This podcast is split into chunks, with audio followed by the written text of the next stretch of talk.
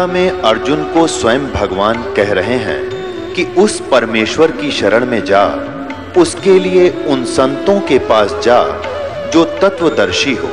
इसी प्रकार हज़रत मोहम्मद को उनका अल्लाह कह रहा है कि कोई और पूर्ण परमात्मा है। उसको पाने के लिए उन तत्वदर्शी संत की तलाश कर, वो प्रभु कौन है? ये जानने के लिए कृपया अवश्य सुनिए जगत गुरु तत्वदर्शी संत रामपाल जी महाराज के अमृत वचन। तो भगवान कहते हैं, अब उस गरुड़ पुराण को तो जब पढ़ाना चाहिए था, जब वो जीव था, जब वो जीवित था, ताकि इस ज्ञान को सुनकर वो डरता डर के बुरे काम ना करता और उस पाप से बचता। अब वो तो अपने सारे पाप की मालगाड़ी भर ले गया, क्योंकि गलत साधना करवाई तो उन्हें रास्ता ठीक बताया नहीं। अब कोई लाभ नहीं है उस गुरुड़ के पाठ कराने तक। क्योंकि आप अधिकारी भी नहीं हो, यदि कोई धार्मिक यज्ञ भी करना चाहे तो अधिकारी नहीं हो। कोई भी व्यक्ति पाठ कर देने से, कथा कर, किसी कोई भी कथा करने से किसी व्यक्ति को लाभ नहीं हो सकता। कहते हैं, गुरु बिन माला फेरते है, गुरु बिन देते दाने हैं। गुरु बिन दोनों निष्फल हैं, चाहे पूछो वेद पुराण। गुरु बिन यज्ञ हवन ना की, होम ना की जय है गुरु की आज्ञा माए रही जय। गुरु बिन यज्ञ हवन जो कर ही मिथ्या हो वह कबू ना फरही। अब गुरु कौन है? गुरु। गुरु का अर्थ है जो तत्व ज्ञान, यानी सच, जो ज्ञान प्रदान करता है आध्यात्मिक ज्ञान प्रदान करता है, जो सच्चा ज्ञान देता है, उसको गुरु कहो, चाहे सतगुरु कहो। सतगुरु तो इसलिए कहना पड़ गया कि नकली गुरु हो गए। अगर यदि ये नकली गुरु ना हो तो गुरु ही बहुत है। सतगुरु कहने की आवश्यकता है नहीं। क्योंकि गुरु का अर्थ होता है, सही ज्ञान दे, वो टीचर, जो टीचर आउट ऑफ़ सिलेबस ना पढ़ाता हो सिलेबस से ही, पाठ्यक्रम से ही हमें पढ़ा रहा हो तो वो टीचर ही है। इसी प्रकार ये कि ये स्पिरिचुअल टीचर होता है, आध्यात्मिक गुरु होता है, इसको गुरु ही काफ़ी शब्द था, लेकिन सतगुरु इसलिए कहना पड़ा कि नकली गुरुओं की गिनती नहीं, इसलिए उसमें कुछ डिफ्रेंशिएट करने के लिए, उसमें भिन्नता दिखाने के लिए कि गुरु, अगर तुम इनको गुरु मानते हैं तो एक सतगुरु की आवश्यकता, जो इनसे न्यारा ज्ञान, सच्चा ज्ञान देता है। तो गुरु के बिना जो हवन और पाठ आदि कराए जाते हैं वो भी लाभदायक नहीं होते इसलिए तुम जो ये क्रिया करते हो, इससे कोई लाभ नहीं होता। क्योंकि इसका प्रमाण दिया है। जैसे राजा परीक्षित को सातवें दिन सर्प ने डसना था। उनको ये एक ऋषि ने साप दे दिया था कि सातवें दिन तुझे एक सर्प डसेगा, तेरी मृत्यु होगी। तो उस समय ऋषि लोगों ने इकट्ठा होकर के सलाह बनाई कि राजा बड़ा धार्मिक है और भाई कोई इसे गलती बन गई है, क्योंकि राजा परीक्षित ने एक ऋषि के गले में मरा हुआ सर्प डाल दिया था। और उस ऋषि के लड़के ने उसको श्राप दे दिया था, ब्राह्मण ने, कि तुझे सातवें दिन ये सर्प डसेगा। तो ऋषियों ने मिलकर के एक सलाह बनाई कि अभी कुछ ऐसा उपाय किया जाना चाहिए, राजा, की गति हो जाए। सबने कहा कि श्री बद भागवत सुधा सागर का एक सप्ताह तक इसको पाठ कराया जाए, इसको कथा सुनाई जाए। तो कथा सुनावे कौन? अब देखो पुण्यात्मा, इन बातों को ध्यान में रखना।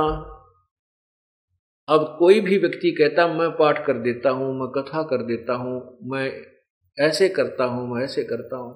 तो उनसे कोई लाभ नहीं होगा। जैसे राजा परीक्षित को कथा सुनाने के लिए कोई भी ऋषि तैयार नहीं हुआ, क्योंकि सातवें दिन परिणाम आना था। सातवें दिन पता लग जाना था कि ऋषि के द्वारा सुनाई गई कथा का इस राजा को क्या फल मिला है।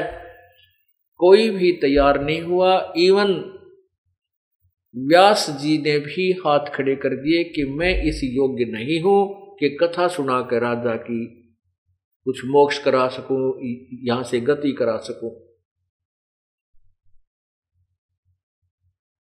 क्योंकि श्री मद भागवत सुधा सागर के लेखक भी श्री व्यास, वेद व्यास जी है। उन्होंने भी बना कर दिया कि मैं कथा नहीं करने के योग्य हूँ। मैं इसको कथा सुनाने योग्य नहीं मेरे से कल्याण नहीं हो सकता। कहते हैं उस समय स्वर्ग से सुखदेव ऋषि को भेजा गया, बुलाया गया। सुखदेव ऋषि विमान में बैठकर स्वर्ग से यहाँ पहुँचा। अब सुखदेव ऋषि के यहाँ आने और वापस स्वर्ग जाने का जो विमान रेंट यानी जो एयरप्लेन का रेंट है, वो भी राजा परीक्षित के पुण्य से ही दिया गया। और फिर सुखदेव जी ने सात दिन तक वो कथा सुनाई श्रीमद भगवत सुधा सागर की सात दिन पाठ किया। तब जितना लाभ इन ऋषियों से हो सकता था, वो भी उस गुरु से हुआ जो अधिकारी था। क्योंकि राजा जनक ने उसे अधिकारी बना दिया था और वो केवल विष्णु तक का ही गुरु था, उसे आगे के गुरु नहीं थे। तो वो भी लाभ उस गुरु से मिला, अन्य से नहीं मिला। अपुण्यात्मा ये कहते हैं, समझदार को संकेत ही काफ़ी होता है। ये एक बहुत अच्छा उदाहरण है कि यहाँ कोई भी ये पाठ करते फिरते उनसे कोई लाभ होने वाला नहीं है, क्योंकि वो अधिकारी नहीं। तो यहाँ क्या बताते हैं कि वेद बाँध, ये पुराण बाँध, फिर पंडित आगे पीछे गरुड़ पढ़ाई। और फिर क्या कहते हैं कि भाई, नर से तीतु पशुआ की जय गद्दा बैल बनाई, ये छप्पन भोग कहा मन भोरे की तो कुरडी चढ़ने जाई। पुण्यात्मा, ये बहुत ही बिगड़ा हुआ ज्ञान है, अब तत्व ज्ञान से इसको आपने समझना है और इनको, इसको अनुसरण करना है। इसके लिए तत्व ज्ञान को समझाने के लिए हम, मेरे को इतना प्रयत्न करना पड़ रहा है कि एक पॉइंट को आपके हृदय में जमाने के लिए, सत्य को सत्य ही सिद्ध करने के लिए इन सदग्रंथों का सहारा लेना पड़ता है, जिनको तुम सत्य मानते हो। जैसे पवित्र पुराण, पवित्र गीता जी, पवित्र महाभारत, पवित्र रामायण आदि सदग्रंथ जो है अपने जो विशेषकर हिंदू धर्म के माने जाते हैं, वैसे तो ये पूरे विश्व के मानव के लिए है, क्योंकि इनका जब रचना हुई इन सदग्रंथों की, उस समय कोई भी धर्म मज़हब अलग से नहीं था। फिर भी वर्तमान में ये हिंदुओं के नाम ही मंड दिए गए हैं तो हम हिंदू, पवित्र हिंदू समाज को समझाने के लिए इन्हीं सदग्रंथों का सहयोग लेते हैं, और जिस कारण से आप इस तत्व ज्ञान को समझ रहे हो सत्य मान रहे हो। तो इसमें क्या बताया है कि मृत्यु के उपरांत वो पाठ भी करा दिया गरुड़ का। अब फिर गरुड़ पाठ कम कराते हैं, कुछ पंडित को बुला करके हवन पवन करा कर तेरहवीं तेरहवीं कर लेते हैं। यानी वो घटा घटू का थोड़ी सी ये इतनी बना दी, ब्राह्मण आवेगा है, हवन करेगा, मंत्र बोलेगा, रोटी बनाओगा और खाओगा फिर पाछा हम खाएँगे, जो भी है। ब्राह्मण मीन गुरु जी ब्राह्मण कोई जाति अलग नहीं है। ब्राह्मण सोए जो ब्रह्म पछाणे, पंडित सोए जो पिंड की जाने फिर भी हम उनको गुरु मानते थे, वास्तव में गुरु नहीं थे, क्योंकि उनको सदग्रंथों का भी ज्ञान नहीं था। अब फिर क्या बताते हैं कि नर से तो पशुआ की जय फिर गद्दा बैल बनाई, ये छप्पन भोग का मन भोरे की तो कुर्डी चढ़ने जाए अब हम कितना सुंदर आहार करते हैं, बढ़िया फुलके खाते हैं, कभी खीर बना लें, हलवा बनावे, काजू, किस्मत, सेब, संतरे, हैं, दही, घी, मक्खन, और भाई, कभी लाडू जलेबी भी खाते हैं। कहने का भाव यह है कि इस मनुष्य शरीर में प्रभु ने हमें कितना सुंदर आहार दिया है। और एक सत्य भक्ति ना करने से, भक्ति भी करें और वो भी शास्त्र विधि को त्याग कर मनमानी पूजा करने से कोई लाभ नहीं होता, वो भी आपका जीवन व्यर्थ होता है। और फिर भक्ति नहीं करते, उससे फिर हमने क्या मिलता है? जैसे कि फिर बैल बन गया, गद्दा बन गया उसमें कहते हैं, ये छप्पन भोग नहीं मनबोरे की तो कुरडी चरने जाई, ये सुंदर आहार नहीं प्राप्त कर सकेगा। अब तो जरा सी भूख लगती है कहीं रस्ते में होटल आ गया, वहाँ खा लिए।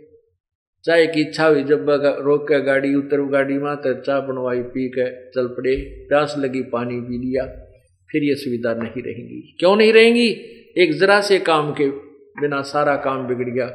हम सब कार्य करते करते परमात्मा का नाम जाप करना है। नाम उठत, नाम बैठत, नाम सोवत जागवे नाम खाते नाम पीते नाम से ती लागवे। परमात्मा की भक्ति के लिए हमें विशेष समय अलग से निकालने की आवश्यकता नहीं बनती। हाँ ज्ञान सुनने के लिए अवश्य थोड़ा सा समय निकालना पड़ेगा। उसके बाद आप जो सिमरण करते हो, काम करते करते, बस में जा रहे सफ़र करते हो सिमरण कीजिए, मत गप्पे मारिए साथी जो दूसरा बैठा उसके साथ। तो नाम उठत, नाम बैठत, नाम सोत जागवे, सुता उठे, रात्रि ना खुल जाती है, नींद से जाग जाता है तो उठते ही सिमरण करने लग जा, सांस का जुण सा भी सूत बैठ जा, उससे याद आ जा, उससे का मंड जा। चाहे ब्रह्म गायत्री मंत्र हो चाहे अपना यो सत्यनाम है। जो भी उसी का रट शुरू कर दे। हैं, फिर वो अपना चलते फिरते जब भी ध्यान आवे, उसको याद रखे प्रभु की। जैसे भक्ति करनी होती है। ये हठ योग आसन लगा करके ये सब मना किया गीता जी में। गीता जी में यहाँ तक लिखा है, चौथे अध्याय में कि अर्जुन, यदि तू हठ योग करके बैठ गया, यानी एक स्थान पर बैठकर साधना करने लग गया तो तेरा निर्वाह कैसे होगा? इसके लिए आठवें अध्याय के सातवें श्लोक में कहा कि तू युद्ध भी कर और मेरा सिमरण भी कर। क्योंकि युद्ध से कठिन कोई काम नहीं होता और उसको करते करते भी, युद्ध करते समय भी भर भगवान को भजना होता है। तो आम काम में तो हम आसानी से प्रभु की याद बनाए रख सकते हैं। तो इसलिए परमात्मा की वज़न भक्ति के लिए हमने विशेष व्यवस्था की आवश्यकता नहीं पड़ती। फिर भी हमने साधना ठीक शास्त्र अनुकूल करनी चाहिए। तो ये बता रहे हैं कि ये छप्पन भोग कहाँ मनबोरे फिर कुरडी चरने जाई, फिर ये सुंदर आहार नार नहीं रहेंगे। फिर पशु बन के क्या खाएगा, कैसे रहेगा? समय पर सब इच्छा से नहीं खा सकता। भूख लगी रहेगी नाच डल जाएगी, बैल बन जाएँगे और बन जाएँगे किसी रस्से के साथ। अब फिर क्या होता है कि प्रेत सिला पैजा बिराजे पित्रों पिंड भराई बहुर श्राद्ध खान कुआए, काग भय कलमाही, ओए अब कितने निर्णायक ज्ञान दिया है? क्या कहते हैं रबोड़ी सी दुनिया गुरु बेन कैसे सरिया? अरे भोली सी दुनिया गुरु बिन कैसे सरिया? क्या बताते हैं, अपने लला के बाल उतरवा वे देखो कैंची ना लग जइया। एक बकरी का बच्चा लेके उसका गला कटैया रे भोड़ी सी दुनिया। गुरु बिन कैसे सरिया रे बोड़ी सी दुनिया। गुरु बिन कैसे सरिया कच्चा कच्चा पाका भोजन बना के माता धोकने गैया उस माता ऊपर कुत्ता मुत, वो क्यों ना मर गैया रे बोड़ी सी दुनिया। गुरु गुरु बिन कैसे सरिया? अरे भोली सी दुनिया, गुरु बिन कैसे सरिया? फिर क्या बताते हैं?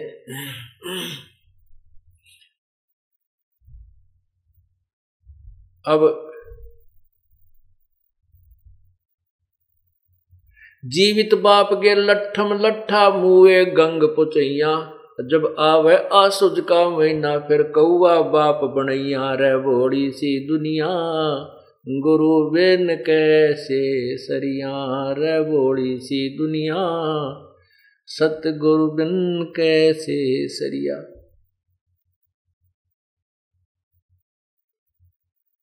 क्या बताते हैं कि आन उपासना में आते हैं ये। कौन कौन से?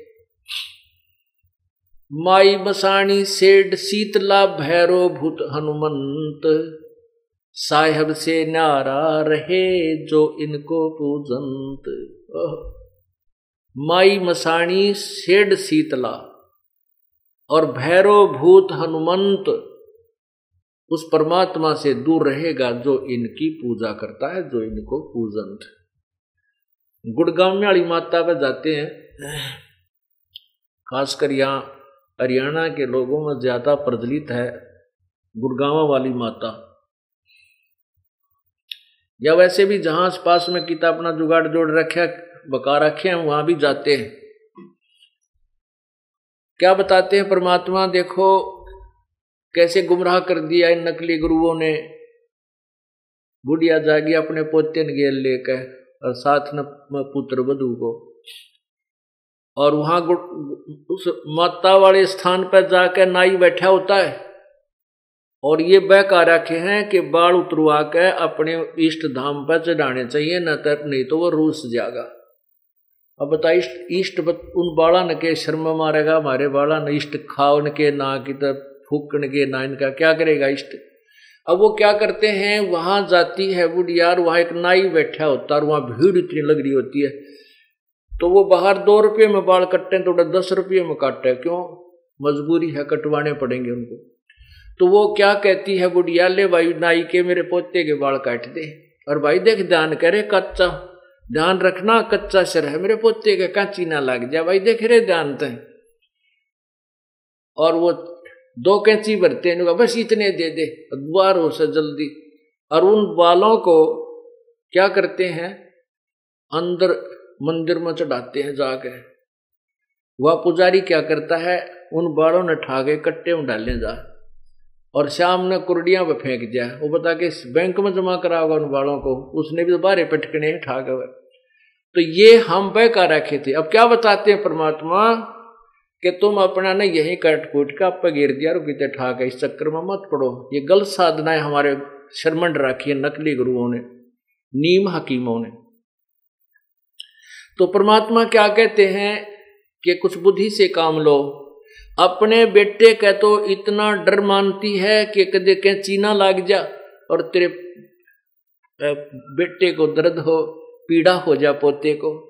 और एक बकरी का बच्चा लेकर उसका गला कटैया रे बोड़ी सी दुनिया। गुरु बिन कैसे श्रिया? पूरे संत के बिना ये निर्णायक ज्ञान जब तक नहीं मिलेगा, तेरा उद्धार नहीं हो सकता। अब अपने बच्चे की तो इतनी ममता, इतना प्यारा लागे कैंची लागण का भी डर। और एक बालक, एक अमुक जो बोल भी नहीं सकता, उसका प्राणी का बच्चा लेकर और माता का पेंट चढ़ा दिया वो माता कभी बकरे नहीं खाती। वो देव कोई नहीं है जो मांस आहार करता। वो तो राक्षस होते हैं जो मांस आहार करते हैं। वो हमारे इष्ट देव कोई भी देवता मांस आहार नहीं करते। ये हमारे को बहका रखा है। उन ज्वाड़ के स्वादुओं ने जो मर के भूत बन गए और वो जो नकली गुरु थे वह मांस खाया करते थे। फिर वह पत्र भूत बन गए। वह फिर उन्हीं यजमाना माँ का बोलते हैं मैं भैरव बोलू हूँ, मैं हनुमान बोलू हूँ, मैं माता बोलता हूँ, और एक बकरा चढ़ा दो, उनका वो वो गुमराह कर कर देते हैं। और उनके डर के मारे फिर ये, उन परमात्मा का सहारा मिला नहीं तो डरते फिर ये बेचारे गृहस्थी लोग, उन उन पाखंडिया में जो भूत बोलिया करते, उनके आधार से मांस चढ़ाने लगे बकरे चढ़ाने लगे कटवाने लगे। हैं? इस प्रकार यह बात बिगड़ी फिर कहते हैं फिर माता की पूजा देखो।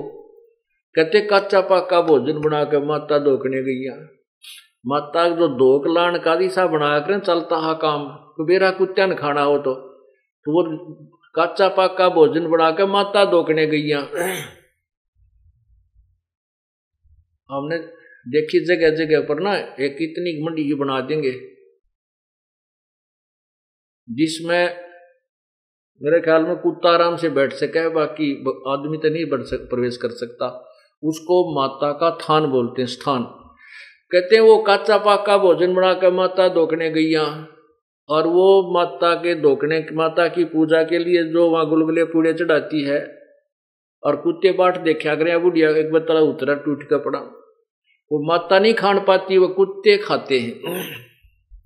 और खा, उस खा के उस कुत्ते, उस माता के आहार को और चलते समय फिर उसके ऊपर बाथरूम करते हैं, पेशाब करके चलना। उस माता की चोटी में धार मारे। तो परमात्मा कहते हैं, अगर वो शक्ति है तेरी माता में, कुत्ते की टांग क्यों ना तोड़ दी? कुत्ता क्यों ना मर गया? या मार देती इसको? नगर बड़ी सी दुनिया कच्चा पाका भोजन बना के माता दोकने गईया, और माता ऊपर कुत्ता मुत्ता वो क्यों ना मर गईया? तेरी घिघी बंदरी है, माता के दे दुखी कर दे और इस कुत्ते को ना मारती वा। फिर क्या बताते हैं कि जीवित बाप के लट्ठम लट्ठा, और मरने के बाद उसने गंगा में पहुँचाने जाता उसकी अस्थियों को। अब परमात्मा ये बताना चाहते हैं कि जब तेरे पिताजी जीवित हैं, माताजी जीवित थे तो उनका, उनकी सेवा करनी चाहिए थी। उनको प्यार देना चाहिए था, जिसके उद्देश्य से उन्होंने पुत्र की प्रवेश की थी।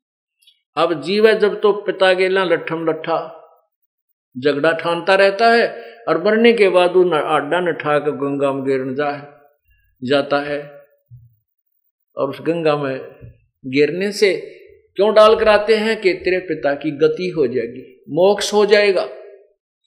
अब ध्यान से सुनना, ये मोक्ष कहाँ से होने लगा सर काम मोक्ष जाकर छोड़ते हैं ये लोग हमारा? कित मोक्ष करावे? अब एक भक्त नाम ले रहा था।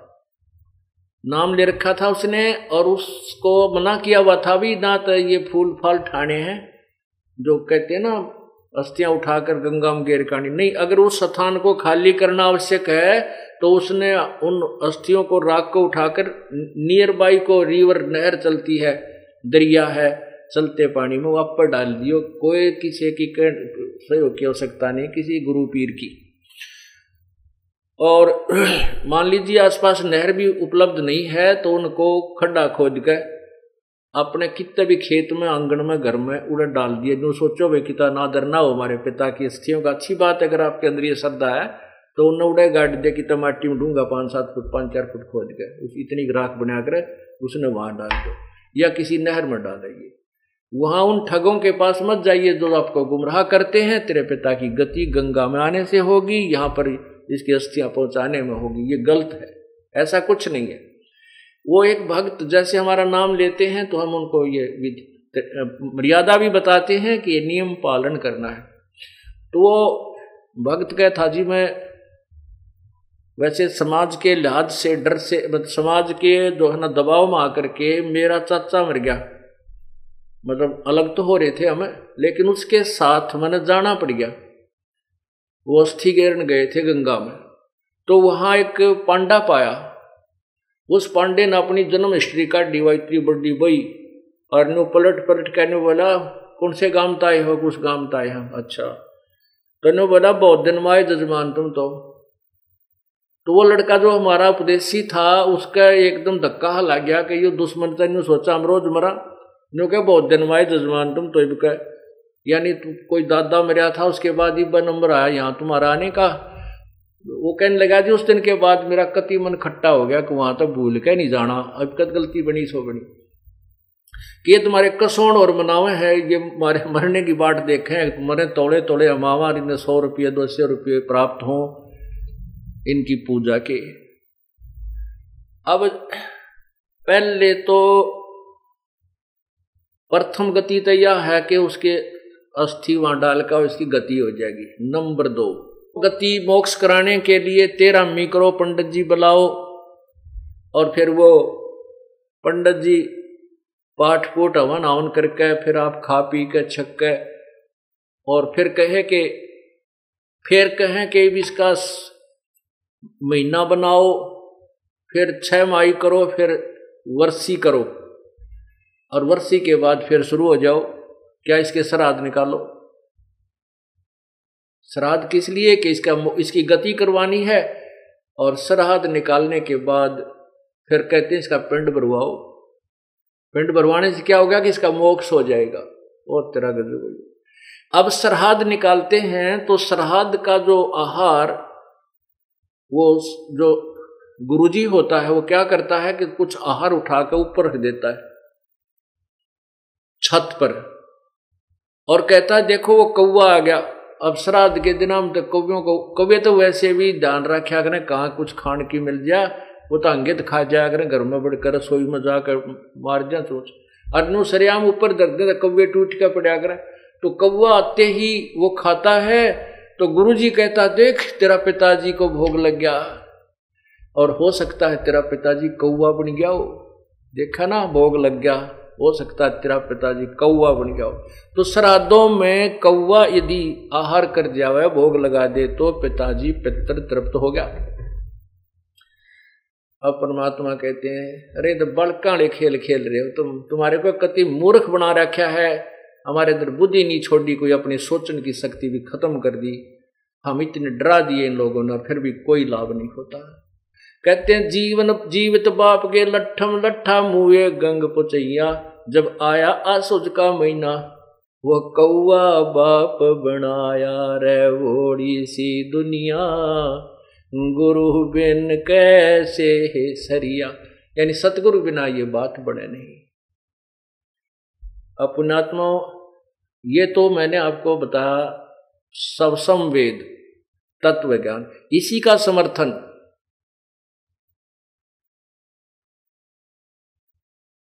अपने पवित्र पुराण भी दे रहे हैं। जिन पुराणों के आधार पर हम सरहद निकालते हैं। अभी आपको विष्णु पुराण में एक ऐसा ऐसा अनमोल ज्ञान दिखाता हूँ। आप गदगद हो जाओगे। रस सचमुच हम तक कतिये पागल मूर्ख बना रखे थे अनजान लोगों ने।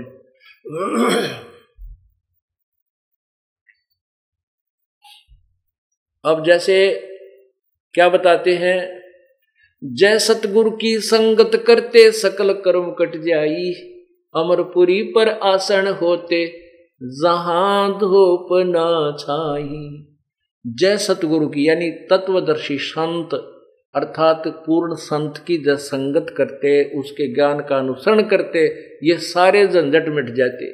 ना श्राद्ध निकालने थे, ना ये कोई और फंड करने थे, केवल और फिर उसके द्वारा दी गई भक्ति से अमरपुरी पर आसन होते सतलोक में स्थान मिल जाता, जिसके विषय में गीता जी अध्याय नंबर पंद्रह के मंत्र चार गीता जी के अध्याय नंबर अठारह के श्लोक बैसठ में कहा है कि, हे अर्जुन, तू सर्वभाव से उस परमेश्वर की शरण में जा, जिसकी कृपा से तू परम शांति और शाश्वत स्थान शाश्वत स्थानम, यानी सदा रहने वाला स्थान जो कभी नष्ट नहीं होता, उस सतलोक को प्राप्त हो जाएगा। अब गीता जी के अध्याय नंबर आठ के मंत्र सोलह में लिखा है कि ब्रह्मलोक तक ये सभी नासवान हैं। इसमें गए हुए प्राणी भी लौट कर संसार में आते हैं, लेकिन सतलोक के अंदर उस परम पद परमेश्वर के, उस परम अक्षर ब्रह्म के पूर्ण परमात्मा के परम पद अर्थात उस सतलोक में जाने के बाद फिर जन्म मृत्यु नहीं होती। अब आपको दिखाते हैं सरहद जो सरहद हम निकालते हैं,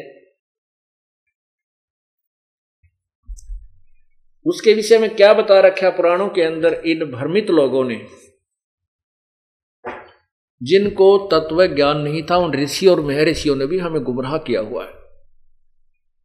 और तत्वदर्शी गीता जी में इसीलिए लिखा है कि जब तत्, उस तत्वदर्शी संत की खोज कर वो तत्वदर्शी संत वो तत्व ज्ञान बताएगा जो भगवान के मुख से उच्चारित वो वास्तविक ज्ञान है। उस मूल ज्ञान को और उसको सुन उसके पश्चात जैसा वो कहता वैसे कीजिए। अब आपको विष्णु पुराण, श्री विष्णु पुराण में दिखाता हूँ। अब इसमें क्या रहस्य आपको दिखाएँगे? पहले आपको मार्कंडे पुराण केंद्र एक, मार्कंडे पुराण केंद्र दिखाते हैं। उसमें लिखा है कि एक रुचि नाम के ऋषि थे। और उन्होंने वेदों को पढ़ा। जैसे गीता जी वेदों का ही सार है, वेदों को पढ़ा और उसने निष्कर्ष निकाला कि वेदों में ये कर्म कांड, सरहद आदि निकालना ये मूर्खों की पूजा है। ये नहीं करनी चाहिए। उसने इस आधार पर, उसने इस आधार पर ना तो शादी कराई और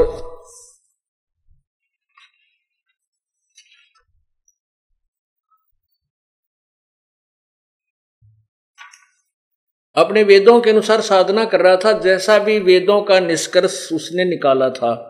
जैसे अन्य ऋषि महर्षि निकाल रखा है।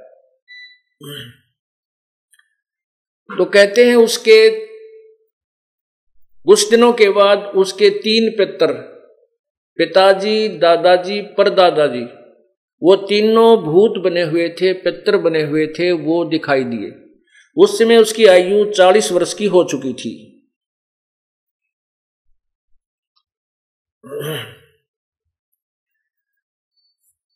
यानी शादी के योग भी नहीं रहा था। उसमें वो पितर दिखाई दिए और कहने लगे, बेटा रुचि तूने शादी क्यों नहीं कराई? और शादी करा के तूने हमारे सरहद क्यों नहीं किए? बेटा, हम बहुत दुखी हो गए हैं। अब रुचि कहता है कि, हे पितर महो हे पिता महो वेदों में इस कर्म कांड को सरहद आदि निकालने को मूर्खों की पूजा कहा है। फिर आप मुझे क्यों इस मार्ग पर लगा रहे हो? पितर भी स्वीकार करते हैं कि, बेटा, तू ठीक कह रहा है, वेद में तो ऐसा ऐसा ही लिखा है। ये सत्य है कि ये तो मूर्खों की, अज्ञानियों की पूजा है। लेकिन बेटा ऐसे है, वैसे है पितर जो चाह वह दान दे सकते हैं, संतान दे सकते हैं, धन दे सकते हैं।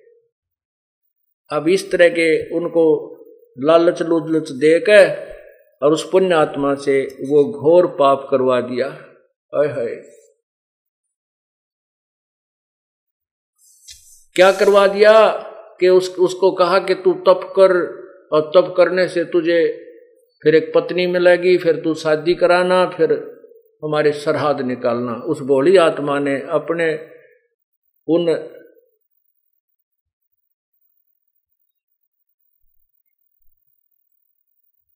वो जो शास्त्र विरुद्ध साधना करके जो भूत बन गए थे, पूर्वज, उनकी बात में आके अपनी वास्तविक साधना शास्त्र अनुकूल साधना त्याग दी और स्वयं भी भूत बनने को तैयार हो गया। अब देखिएगा, मार्कंडे पुराण में आपको दिखाते हैं।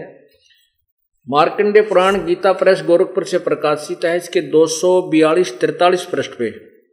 ये देखिएगा, ये है मार्कंडे पुराण।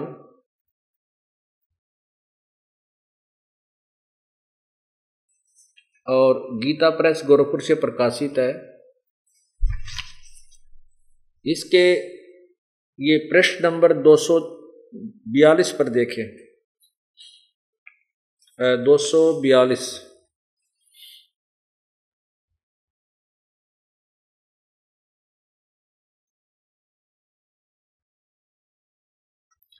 ये नीचे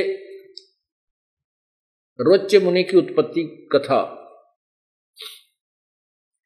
मार्कंडे जी कहते हैं, ब्राह्मण पूर्व काल की बात है, प्रजापति रुचि, ममता और अहंकार से रहित इस पृथ्वी पर वितरते थे। उन्हें किसी से भय नहीं था, वे बहुत कम सोते थे। उन्हें न तो अग्नि की स्थापना की थी, न अपने लिए घर ही बनाया था। वे एक बार भोजन करते और बिना आश्रम के रहते थे। उन्हें सब प्रकार की आसक्तियों से रहित एवं मुनिवर्ती में रहते देखकर उनके पितरों ने उनसे कहा पित्र बोले, बेटा, विवाह स्वर्ग और अपवर्ग का हेतु होने के कारण एक पुण्य में कार्य है, उसे तूने क्यों नहीं किया? ग्रस्त पुरुष समस्त देवताओं, पितरों, ऋषियों, अतिथियों की पूजा करके पुण्य में लोगों को प्राप्त करता है। वह करता है, वह सभा के उच्चारण से देवताओं को सवधा के उच्चारण से शब्द से पितरों को तथा अन्नदान, बलि, वैश्वदेव आदि से भूत आदि प्राणियों एवं अतिथियों का उनका भाग समर्पित करता है, यानी भूतों को भी देता बेटा, हम ऐसे, ऐसा मानते हैं, हम ऐसा मानते हैं। ये अपनी तरफ़ से स्टेटमेंट है पितरों की, ना कि किसी वेद आधार नहीं है। कि गृहस्थ आश्रम को स्वीकार न करने से तुम जीवन में क्लेश पर क्लेश उठाना पड़ेगा और मृत्यु के बाद तुम्हारा दूसरे जन्म में क्लेश ही भोगने पड़ेंगे। रुचि ने कहा, पितृगण परिग्रह मात्र ही अत्यंत दुख एवं पाप का कारण होता है, तथा उससे मनुष्य की अधोगति होती है। यही सोचकर मैंने पहले स्त्री संग्रह नहीं किया। मन और इंद्रियों को नियंत्रण में रखकर जो यह आत्म संयम किया जाता है, वही परिग्रह करने पर मोक्ष का साधक, मोक्ष का मोक्ष का साधक नहीं होता। ममता रूप कीचड़ में सना हुआ होने पर भी यह आत्मा जो प्रिग्रह शून्य चित्त रूपी जल से प्रतिदिन धोया जाता है, वह श्रेष्ठ प्रयत्न है। जितेंद्रिय विद्वानों को चाहिए कि उनके जन्मों द्वारा, अनेक जन्मों द्वारा संचित कर्म रूपी पंख मैंने सने हुए आत्मा को सदा असन रूपी जल से असना रूपी जल से प्रक्षालन करे प्रक्षालन करे। पितर बोले, बेटा, जितेंद्रिय होकर आत्मा प्रक्षालन करना उचित नहीं है, किंतु तुम जिस पर चल रहे हो, वह मोक्ष का मार्ग है। आय है वह मोक्ष का मार्ग है, उसको मना कर रहे हैं। किंतु फल इच्छा रही दान और शुभ अशुभ से उपभोगों भी पूर्वकृत शुभ अशुभ कर्म दूर होते हैं। इसी प्रकार दया भाव से प्रेरित होकर जो कर्म किया जाता है, वह बंधन कारक नहीं होता। फल कामना से रहित कर्म के बंधन में डाला, नहीं डालता। पूर्व जन्म में किया हुआ मन, मानवों का शुभ, अशुभ कर्म, सुख, दुख, भोग को, भोगों के रूप में प्रतिदिन भोगने पर ही अक्षीण होता। अब ये स्पष्ट कर रहे हैं कि जो दुख सुख कर्म में लिखा है प्रारंभ में वो तो भोगना ही पड़ता है। आगे क्या बताता है? अब यहाँ क्या बताते हैं? रुचि ने पूछा, पितामहो, रुचि ने पूछा, पितामहो, वेद में कर्म मार्ग को अविद्या कहा गया है। है। फिर क्यों आप लोग मुझे उस मार्ग में लगाते हैं? पितर बोले, यह सत्य है कि कर्म को अविद्या ही कहा गया है। इसमें तनिक भी मिथ्या नहीं है। फिर कसर के रहेगी भाई। ये देखो, ये स्वयं तो चार भूत बने हुए हैं। पहले की चार दिखाई दिए उसने, चार। पिताजी, दादाजी परदादा फिर दादा का भी पिता, परदादा का पिता। तो ये चार दिखाई दिए। ये स्वयं कहते हैं कि हाँ इसमें सत्य है। ये स्वयं पितर बोले ये सत्य है कि कर्म को अविद्या ही कहा गया, इसमें अतिरिक्त भी मिथ्या नहीं है। फिर अग्रम मग्रम के रहेगी। अब फिर वो अग्रम मग्रम जो की है, वो पितरों की है, ना कि किसी वेद सदग्रंथ की नहीं है। और वेद जो है, ये परमात्मा का आदेश है और ये जो सरहद वराद के जो तुक्केबाजी ये अन्य पित्राधि का आदेश है। तो उसको हमने नहीं मानना है। जैसे आपके उदाहरण देते हैं कि एक व्यक्ति का मित्र था, थानेदार, दरोगा, और उस दरोगा जी ने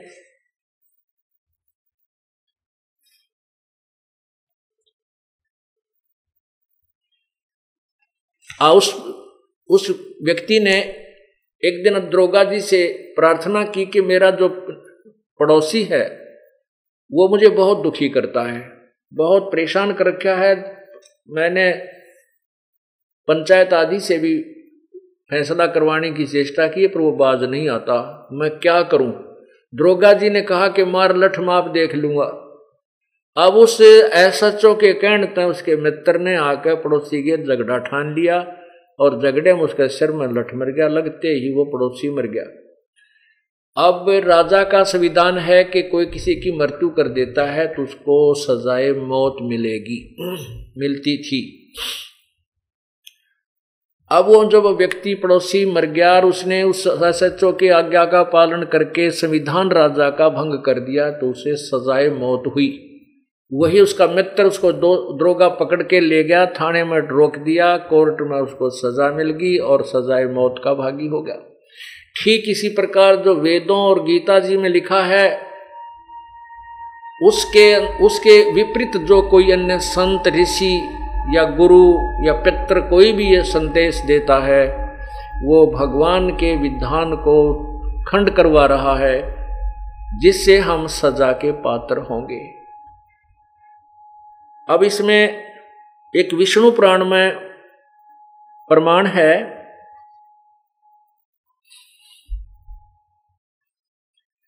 कि इन पितरों ने ही सन सन सनकादि आदि जो ऋषि ब्रह्मा जी के पुत्र हुए हैं, इन्होंने एक राजा को बताया और वो श्राद्ध की विधि बता रहे हैं, ये ऋषि लोग। और कह रहे हैं कि जो मैं तुम्हें बता रहा हूँ, ये पितर ही मुझे बता गए थे, यानी पितरों ने मुझे बताया है। श्राद्ध आदि निकालना, यानी कोई किसी भगवान की तरफ़ आदेश, से आदेश नहीं है। फिर उसमें आगे चलकर क्या बताया है कि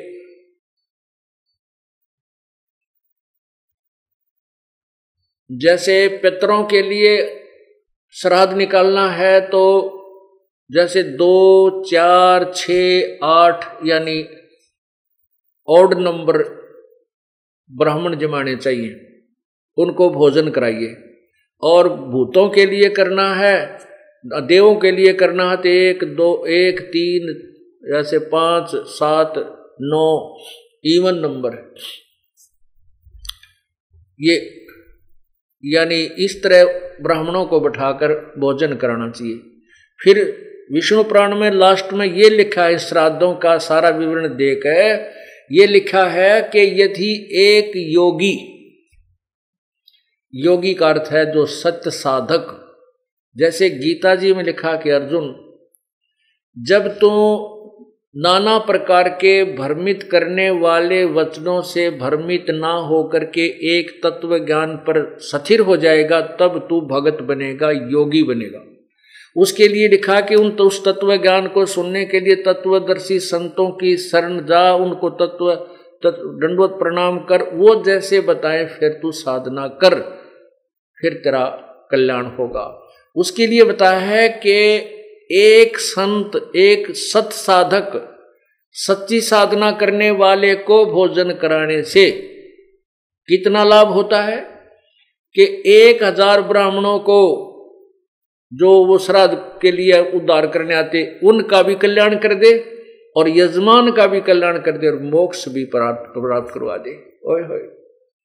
ये विष्णु पुराण में लिखा है कि एक तत्वदर्शी संत को आहार कराने से, अर्थात उसका उससे भोजन कराने से आपको, आप एक हज़ार ब्राह्मण बैठा दे उसके सामने, उनका भी उद्धार करे जो तुम्हारे पितरों का उद्धार करने आते हैं और वो तेरे पितरा का भी उद्धार करे, उन ब्राह्मणों का भी पार करे और यजमान को भी सुधार दे। क्योंकि फिर तत्व ज्ञान बताएगा।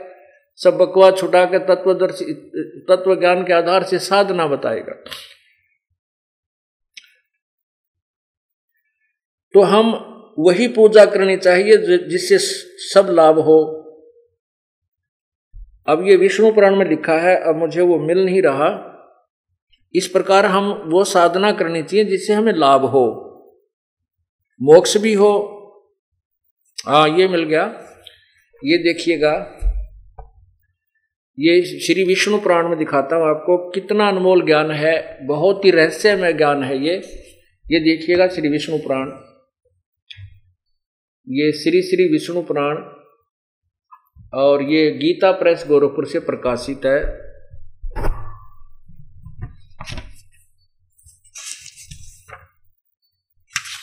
इसके अनुवादक हैं मुनीलाल गुप्त। अनुवादक हैं मुनीलाल गुप्त। और ये तीसरा तृतीय अंश तृतीय अंश, और ये देखिएगा अध्याय सोलह। अध्याय पंद्रह का, क्योंकि सोलह आगे चलता है। ये अध्याय पंद्रह का विवरण चलता हुआ आ रहा है। ये सोलवा यहाँ होगा। ये सोलवा समाप्त होता है इसके लास्ट में। ये 213 पृष्ठ पे लिखा है। हे राजन, श्राद्ध करने वाले पुरुषों से विश्व देवगण, मृत पितृगण, माता मह कुटुंबजन सभी संतुष्ट रहते हैं। हे भोपाल, पितृगण का आधार चंद्रमा है। चंद्रमा का आधार योग है, इसलिए श्राद्ध में योगी जन को नियुक्त करना अति उत्तम है। हे राजन, यदि श्राद्ध भोजी एक सहस्र ब्राह्मणों के सम्मुख एक योगी भी हो तो वह यजमान के सहित उन सब का उद्धार कर देता है। एक सहसर एक सहसर माने एक हज़ार ब्राह्मण भी हो और यजमान भी हो और ये ऊपर जो श्राद्ध निकालेंगे वैश्व देव गणपत्र माता मह सबको कहते हैं, ये संतुष्ट तब हो। एक योगी को भोजन कराने से उस, उनके सामने यदि एक योगी, यानी सत साधक, सच्ची साधना करने वाला एक है, वो हज़ार ब्राह्मणा का भी उद्धार करे, यजमान का भी उद्धार करे और थारे पितरों का भी उद्धार करे। जय सतगुरु की संगत करते सकल कर्म कट जाई। अमरपुरी पर आसन होते, जहाँ धूप ना छाई। सुरत नृत मन पवन पियाना, शब्द शब्द समाई। दास गरीब दास गलतान महल में, मिले कबीर गोसाई। अपुणात्माओं ये इसको तत्व ज्ञान कहती है। और इस ज्ञान को कौन बताता है? सतगुरु बताते हैं। तो सतगुरु क्या बताते हैं? हमारे सतगुरु दे रहे, ए लारे सत्य नाम सुमर मन में लारे, मारे साहेब दे रहे। सत्य नाम सुमर मन में लारे भगवान सुमर मन में लारे सत्य नाम सुमर मन भगवान सुमर मन में लारे मारे साहेब दे रहे। सत्य नाम सुमर मन में कोडी कोडी माया जोड़ी, जोड़ भरा एक थला रे कोडी कोडी जोड़ भरा एक थला रे खाली आया, खाली जागा संग चलना दे लारे। खाली आया जागा संग चलना दे लारे, मारे सत्य गुरु दे रहे। सत्य नाम सुमर मन में लारे सत्य नाम सुमर मन भगवान सुमर मन में लारे, मारे सायब दे रहे। हम सुमर मन मैला मात पिता तेरा कुटुम कभी लायो कोई दिन का मेला रे। मात पिता तेरा कुटुम कभी लायो कोई दिन का मेला रे। यही मिलाया यही रे बिछोड़े जा, जागा संस अकेला रे, यही मिलाया। जागा हंस अकेला रे, मारे सत्य गुरु दे रहे। नाम सुमर मन मैला रे सत्य नाम सुमर मन भगवान सुमर मन में लारे, सतनाम सुमर मन। भगवान सुमर मन में लारे, मारे सायब दे रहे।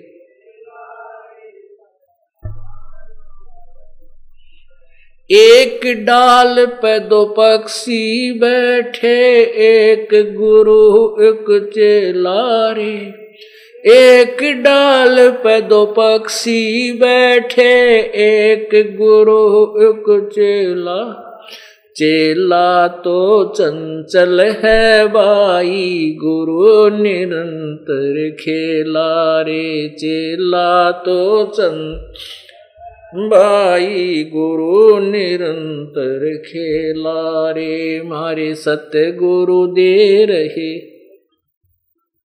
सत्य नाम सुमर मन मैला रे भगवान सुमर मन मैला रे सत्य नाम सुमर मन भगवान सुमर मन मैला रे मारे सत्य गुरु दे रहे। नाम सुमर मन में इस पद का तुम वेद सुनो।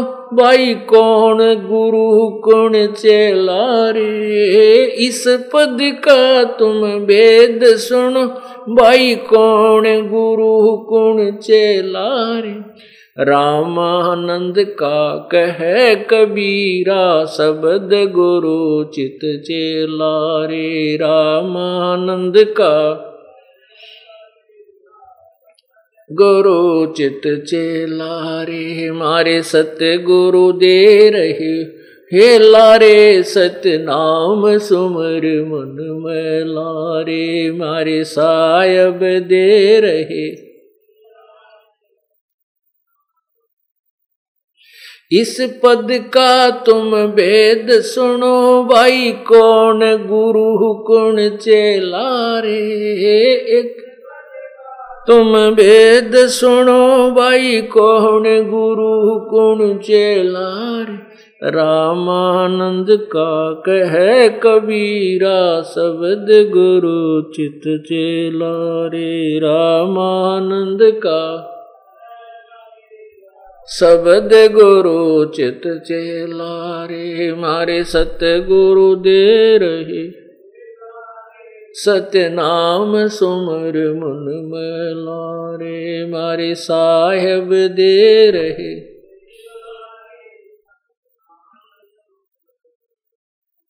सत साही। अब वो तत्वदर्शी संत यही बताएगा, ये ज्ञान कराएगा कि कौन सी साधना हमने नहीं करनी चाहिए और कौन सी करने योग्य है। और उसका प्रमाण अपने वेदों में, सदग्रंथों में भी होना चाहिए। गीता जी अध्याय नंबर 16 के श्लोक 23 में कहा कि शास्त्र विधि को त्याग कर जो मनमानी आचरण करते हैं, मनमानी पूजा करते हैं, उनको, उनकी न तो कार्य सिद्ध होता, उनका कोई गति होती है, न सिद्धि होती है, और न ही वो कोई सुख को प्राप्त होते हैं। इससे अर्जुन तेरे लिए कर्तव्य और अकर्तव्य कर्म की ये शास्त्र ही प्रमाण है। उन्हीं को आधार मानिए, अर्थात जो दंत कथा के आधार पर जो बता रहे हैं, उनको नहीं मानना। सदग्रंथों को आधार मानना। सदग्रंथों में आते हैं पवित्र गीता जी, पवित्र वेद। और फिर जो पुराण जो हैं, ये किसी अन्य ऋषि भगवान के बोले हुए नहीं है। ऋषि महर्षि या ब्रह्मा, विष्णु, महेश तक का ही के बोले हुए उच्चारित ज्ञान है। और यदि वो वेदों से मेल नहीं खाता है तो वो उसको नहीं मानना चाहिए। तो गीता जी में तो यहाँ तक लिखा है कि जो अन्य देवताओं की पूजा करते, एक पूर्ण परमात्मा को छोड़कर। वो मूर्ख लोग शास्त्र विरुद्ध साधना करते हैं, जिस कारण से वो अपना जीवन व्यर्थ कर रहे हैं। तो यहाँ देखिएगा, ये पवित्र गीता जी, ये है श्रीमद भगवत गीता। गीता प्रेस गोरखपुर से प्रकाशित है। ये श्री जयदयाल गोविंद का इसके प्रकाश अनुवादक हैं। और ये है, प्रकाशक हैं। प्रकाशक में मुद्रा, मुद्रक गीता प्रेस गोरखपुर, गोविंद भवन कार्यालय, कोलकाता संस्थान। अब ये देखना श्लोक नंबर सोलह का, तेईस और चौबीस। अध्याय नंबर सोलह का श्लोक तेईस और चौबीस। तेईस में लिखा है कि जो शास्त्र विधि को त्याग कर अपनी इच्छा से मनमाना आचरण अर्थात पूजा करते हैं, वह न सिद्धि को प्राप्त होता है, न प्रमगति को और न सुख को ही अर्थात व्यर्थ है। और फिर चौबीस में कहा है कि इससे तेरे लिए कर्तव्य और अकर्तव्य की व्यवस्था में शास्त्र ही प्रमाण है। ऐसा जानकर तू शास्त्र विधि से नियत कर्म करने योग्य है। अर्थात शास्त्रों में लिखे अनुसार ही साधना कीजिए। आपको श्राद्धों के विषय में निर्णय हुआ कि रुचि ऋषि के चार पूर्वज शास्त्र साधना करके यही पितृ पूजा, ध्यान उपासना करके स्वयं भूत बन बैठे और अपनी प्यारी आत्मा अपने बच्चे को भी गुमराह कर दिया। उनको भी नरक में डाल दिया, जबकि स्वयं स्वीकार कर रहे हैं कि वेदों में ऐसा ही लिखा यह सत्य है कि कर्म कांड को अविद्या यानी मूर्खों का ज्ञान ही बताया है, ये साधना नहीं करनी चाहिए। और पवित्र विष्णु पुराण में लिखा है कि एक योगी यदि मिल जाए, वो हज़ार ब्राह्मणों के सामने बैठा दिया जाए, उन ब्राह्मणों का भी बेड़ा पार कर, यजमान का भी उन पत्र पुत्रों का, सबका कल्याण करवा दे। तो पुण्यात्मा आपको वो साधना मिली हुई है, जो आपके पितरों का भी कल्याण हो जाएगा आपका भी कल्याण होगा और पूरे विश्व का कल्याण इसी साधना से होगा जो दास के पास है। विश्व में किसी के पास ये साधना वर्तमान में नहीं है। आगे इस ज्ञान को समझकर नकली गुरु बेशक बन जाओ, वो भी दुश्मन होंगे इस मानव जाति के, क्योंकि उनके पास उपदेश देने का अधिकार नहीं होगा। सत साहिब